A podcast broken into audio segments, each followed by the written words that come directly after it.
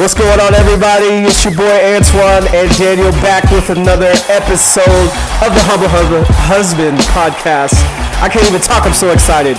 This is episode 10, the final episode, the, you know, I guess uh, the episode finale, if you will. I don't know. We call it something. Finale. So when we first started the podcast series, we agreed that we were going to do 10 episodes just to kind of get it going.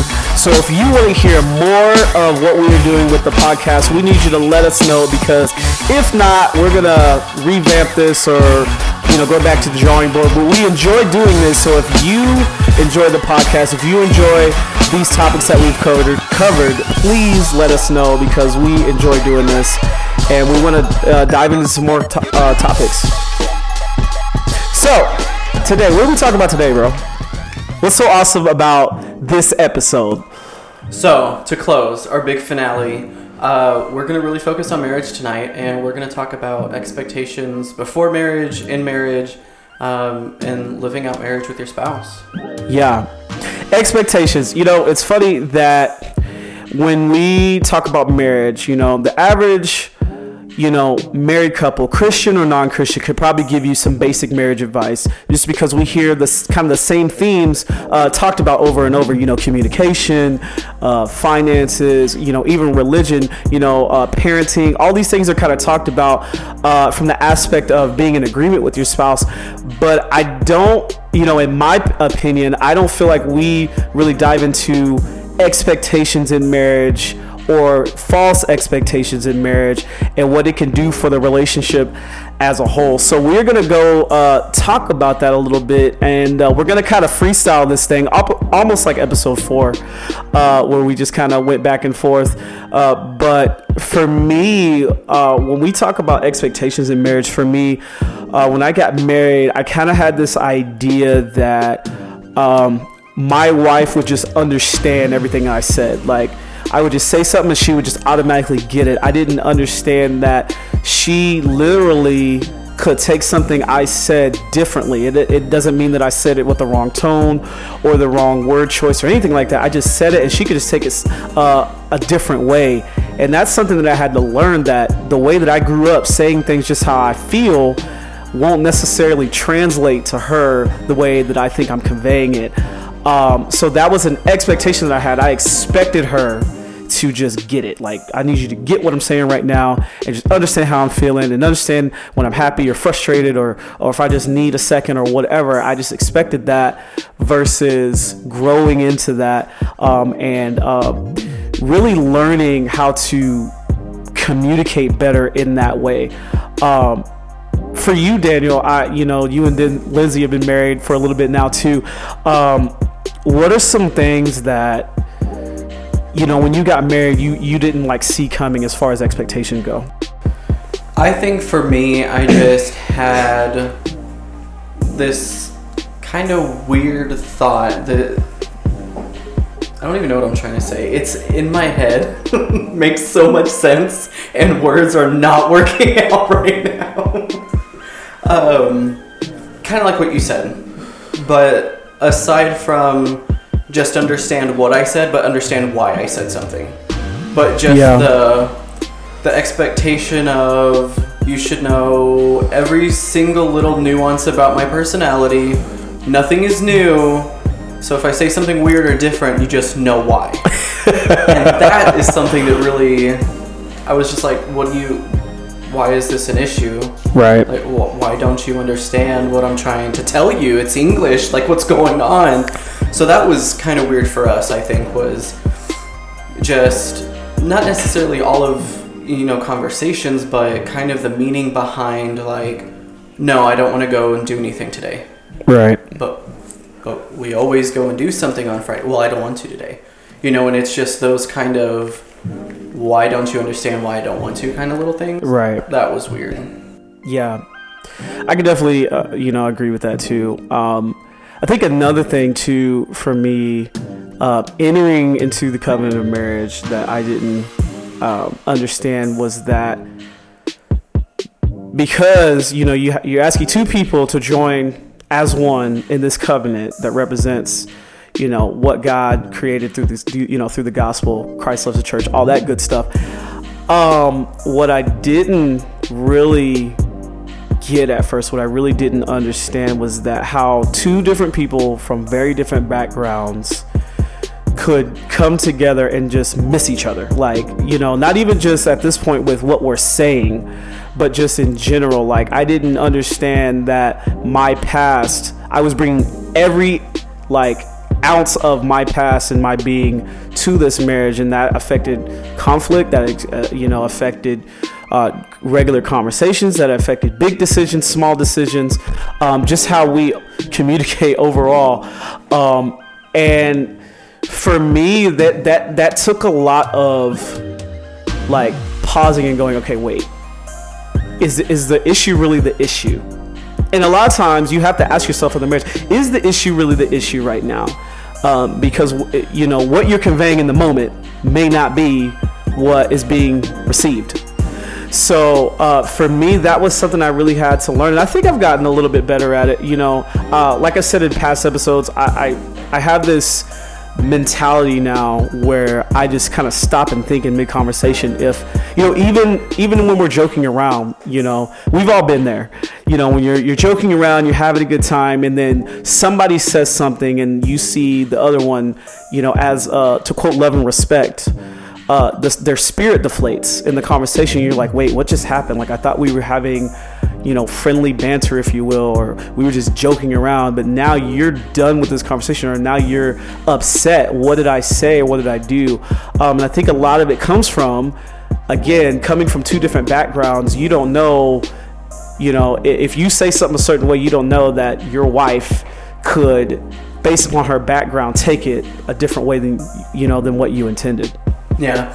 No, I think that's really important, and I've known people to have expectations that baggage does not enter the marriage, and I think that gets really dangerous. Like I've had friends, you know, come and say, "Hey, we got into this fight, and it was, you know, I I said something, you know, dumb, and I shouldn't have said it, but she shouldn't be mad because we're married now, and you know that past relationship shouldn't matter." And I think that that in in itself, that expectation just also shouldn't happen because all those experiences shape a person, and you know, if you're gonna enter the covenant like you said, don't look at my notes. Cheating. uh, you know, then I think that some people just need to realize your spouse might be broken and certain things may just they need healing and that's kind of what you're there for. So having the expectation that the past isn't going to creep in, I think it's really kind of uncomfortable for both parties. It can be really dangerous. Yeah. So something you just said that I thought was really good, and you kind of glossed over it, but I kind of want you to unpack a little bit more. Why is it important to seek healing in a marriage, like for yourself specifically? Why is that important?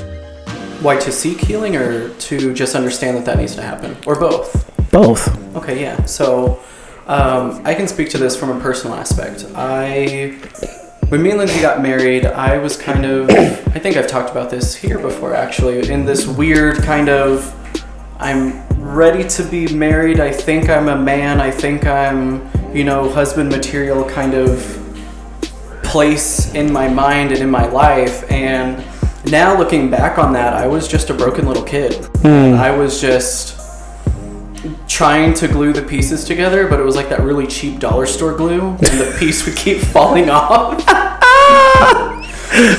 but Lindsay had the really good super glue. Ooh. And she helped put me back together. And I think that by saying that, it's my personal opinion is that there's not going to be anyone else on this earth that should know you better than your spouse. Yeah. So I think allowing yourself to really open up to your wife and say, "Hey, I need help with whatever this is." You know, for me, I I need help talking about my parent situation. Like, you know, what do I do? What am I feeling? How is this affecting me as a person? Like, what's going on in my mind? And I think when you let yourself do that, and you just kind of open the door to healing to start, start with your spouse, pray about it, pray about it together, and then you allow God back in. And I think that's always a really good step. Yeah. So something for you. You've you've said this word multiple times. Covenant. What is the expectation in a covenant? Why do you say covenant? What what is that? Why is that so important?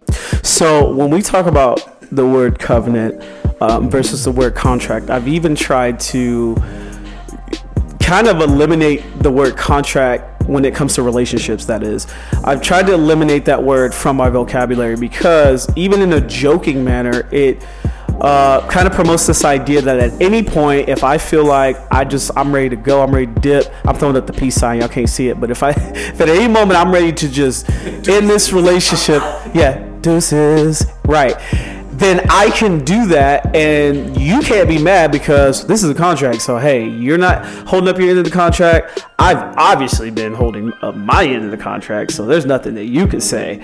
Um, and I'm just I'm done. I'm gonna go find somebody else or whatever. But this idea of a covenant says no matter what, we are in this. And this is a union before God and before people. We are entering into this. And there is nothing that can break this because it has been anointed by the blood of Jesus. Like there's nothing that's going to break it. So I purpose purposefully say covenant because if my mindset is not on the aspect of the perspective of it being a covenant, then something as little as a disagreement, like a small, I wanted apple juice, but you gave me grape juice disagreement, can end your marriage. And that is, it sounds hilarious, but it's it's real, y'all. Like I've I've heard and seen marriages end on something simple like that, all because they expected the other one to understand. But in this covenant, we have to seek to understand one another, and that kind of leads me uh, to this other uh, aspect of communication. Um, Daniel and I, um, a few months back, we we did uh, Love and Respect together. For those of you don't uh, who don't know what Love and Respect is, it is a ministry by uh, Dr. Emerson Eggerichs um, and his wife, and they really took Ephesians five and just broke it down. And um, he took that scripture and like compared it with other scriptures of the whole Bible, and got this theme within marriage that is wives need love and husbands need respect. Now, both parties need both things, but when it comes to conflict and disagreements, men we land on respect, and wives they land on love. So, he said this thing that I always think about when I hear you know people talking about disagreements and conflict and stuff like that. And he says that communication is you know awesome. You know this is my version of it, but communication is awesome, but mutual understanding is the key you know and what does that mean if we i could communicate communicate communicate communicate all day and say stuff and say stuff and it may fall on deaf ears but mutual understanding is the key. I want my wife to understand what i'm saying to the fullest extent of what my heart is trying to convey and vice versa. I am to seek her heart and what she's really um, trying to say. So as you're communicating as you are are in these um, disagreements or even if you're just talking just just because you're hanging out with your with your girl that we are seeking the heart we have to seek the heart because we can like i said we communicate communicate communicate all day. But if it's not going past the surface level of the conversation then it doesn't really do much. So love respect. Because i feel like honestly love and respect like changed my life. Like i, I realized that i was I didn't have the language to, to tell my wife, hey, I, I, I, I feel like, you know, in this moment, you're not respecting me or and for her to have the freedom to say hey in this moment i don't feel like you're loving me uh, that really helped me when we did love and respect how did you you know, what did you take away from that that really helped shift your thinking when it comes to, to marriage? that word choice is a lot more important than I thought it would. Oh, why? Why is that? I think the difference is. Example. Mm-hmm. I think the difference in Lindsay saying, "Hey, how do I look tonight for the date?" if we're going out, Right. saying, "Oh, babe, that looks good," or "Hey, that looks really beautiful. I really like that shirt on you." The saying in, in me the same thing, "Girl, you're fine. Let's go on a date. We're gonna have fun." Her mind, two different things. and that is just something that I really never paid attention to, and vice versa. I think is, hey, you forgot the trash again, or hey, can you take out the trash on your way to work? Same thing. You didn't take the trash out, but two different. You know how I take it is like, okay, girl, fine. Versus, oh man, I forgot it. I didn't do it last night. Let me do it in the morning. You know, so yeah, word choice. Word choice is extremely, extremely important. So, something you said, you mentioned that the covenant of marriage is blessed by the blood of Jesus. What did you mean by that? Ah, so the covenant of marriage is blessed by the blood of Jesus. So we talked about before that from the beginning, God created us to be in relationship. And when you think about the Bible in that way, it kind of shifts your thinking from this there's this checklist that I have to follow or I'm going to hell to there's a relationship with a creator that I get to be a part of. And so God created us to be relational beings. So as the first two created beings were Adam and Eve, right? They were in communion with each other.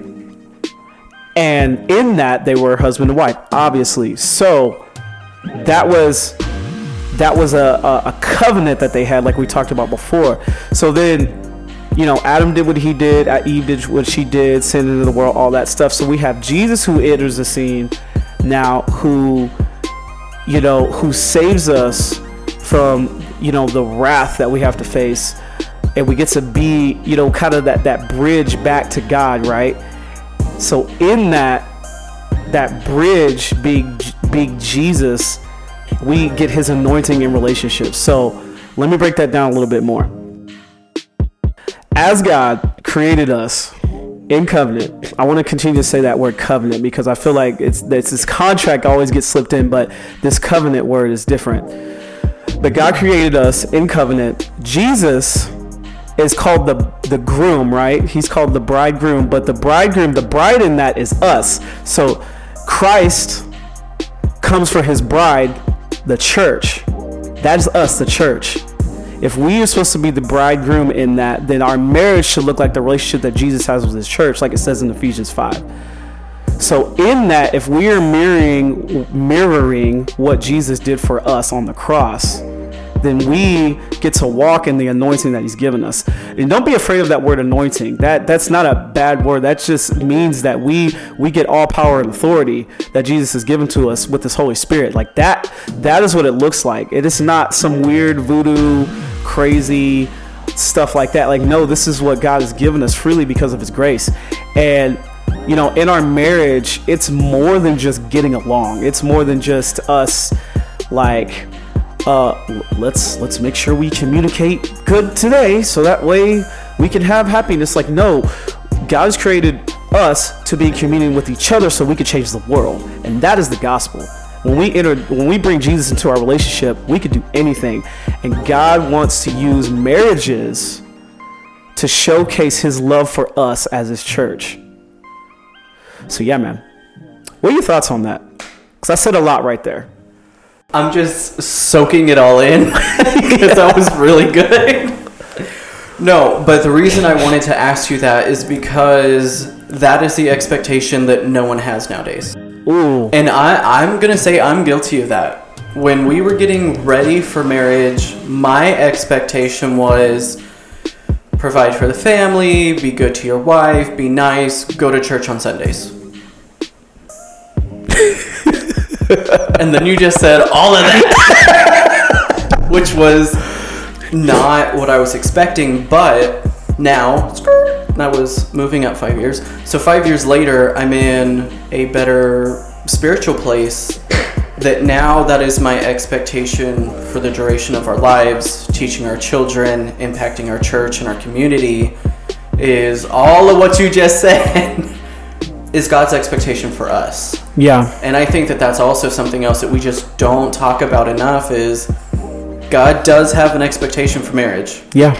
It's not just like, hey, go be married, love you guys. No. Like, there's a clear plan defined in the gospel, Christ's life. We're supposed to do all of that in marriage. And it's funny too. I don't have any like actual statistical evidence of this, but I, 100% of marriages that believe in Jesus work. yes, yes, yes. But in that, we could believe in Jesus, but not believe the attributes of Jesus. I feel like. Or live out Jesus. yes. And those are two different. But that's what I mean. So we we can believe that he existed. We can believe that he came onto the earth. We can even believe that he's fully God, fully man. But when it comes to 1 Corinthians 13, like, and you know, we're talking about love and what it means to be a loving person. Oh, but I don't want to do that because I don't feel like loving today. So she's just gonna have to take me as I am. So if I just want to sit, chill, and not communicate today, she's gonna have to deal with that. But I still believe in Jesus. I still believe that He died for me. I still believe in you know our relationship, you know, as Savior to you know person on this earth. But if I am not like you just said, if I'm not living that out, if I'm not walking that out, uh, then I'm robbing. I'm robbing my marriage. I'm robbing my family. I'm robbing my community. I'm robbing our state. I'm robbing our world. And you know, I say all that on purpose. That uh, back to what I was going to say before that a lot of the issues in our world stem from unhealthy marital situations, like kids growing up in uh, uh, unhealthy family dynamics. And I, now, don't get me don't get me wrong. I'm not saying that you know there's not any other variable that can contribute to it. What I am saying though, at the basic level, a lot of issues that are in this world stem from unhealthy marriages and you know we could argue and say that it's it's you know our parents fault but at the same time you know I, at, at what point are you just going to accept the blame for yourself at, at what point are you just going to say okay yes my parents or my parents parents or their parents or whoever may have kind of jacked it up but at some point you have to take ownership of your own relationship in your marriage now and say you know what i'm going to change the the legacy that i'm going to leave for my kids and, you know for me excuse me, specifically, I want my kids. This is just a personal declaration for Antoine. I want my kids to grow up not knowing what unhealthy marriage looks like. Like when they see unhealthy relationships, I want them to be like, "Dang, what's going on?" Not from a judgmental aspect, but from a an aspect that is unfamiliar. Like I want them to be so in tune with what good relationships look like that it's not familiar when they see, uh, you know, one that's not so healthy but in the same time, I want to equip them to know how to be there for those people. So we got a few minutes left. Um, I kind of asked you this in a in an episode before, but uh, on this this kind of avenue or or you know whatever you want to call it road to being better at not expecting false things of our spouses how can we do better about not bringing our own selfish false expectations into our marriage I'm gonna go very cliche, um, and I'm gonna say go to the cross because I think if you're really in tune with the gospel and you're really in tune spiritually and you are driving yourself to grow closer to Christ, it is more unlikely that you'll have unhealthy expectations for your spouse or your relationship. So that's good so what I'm saying in that though is very common. I think is um, a lot of guys just expect that at some point during the week they're gonna have their due time to be alone and be stupid. Video games, football, sports, you know, whatever your little your dude time is. Right. I think that's just an expectation that most women are not in tune with because it's not something that they necessarily want. Right. You know, most women don't want to go and just sit alone somewhere, whereas a lot of guys, that's like clearing my head, you know, do whatever. I think fill that time with something you can do with your spouse and for yourself. Right. Like something that me and Lindsay do when she's not nine months pregnant is go hiking together.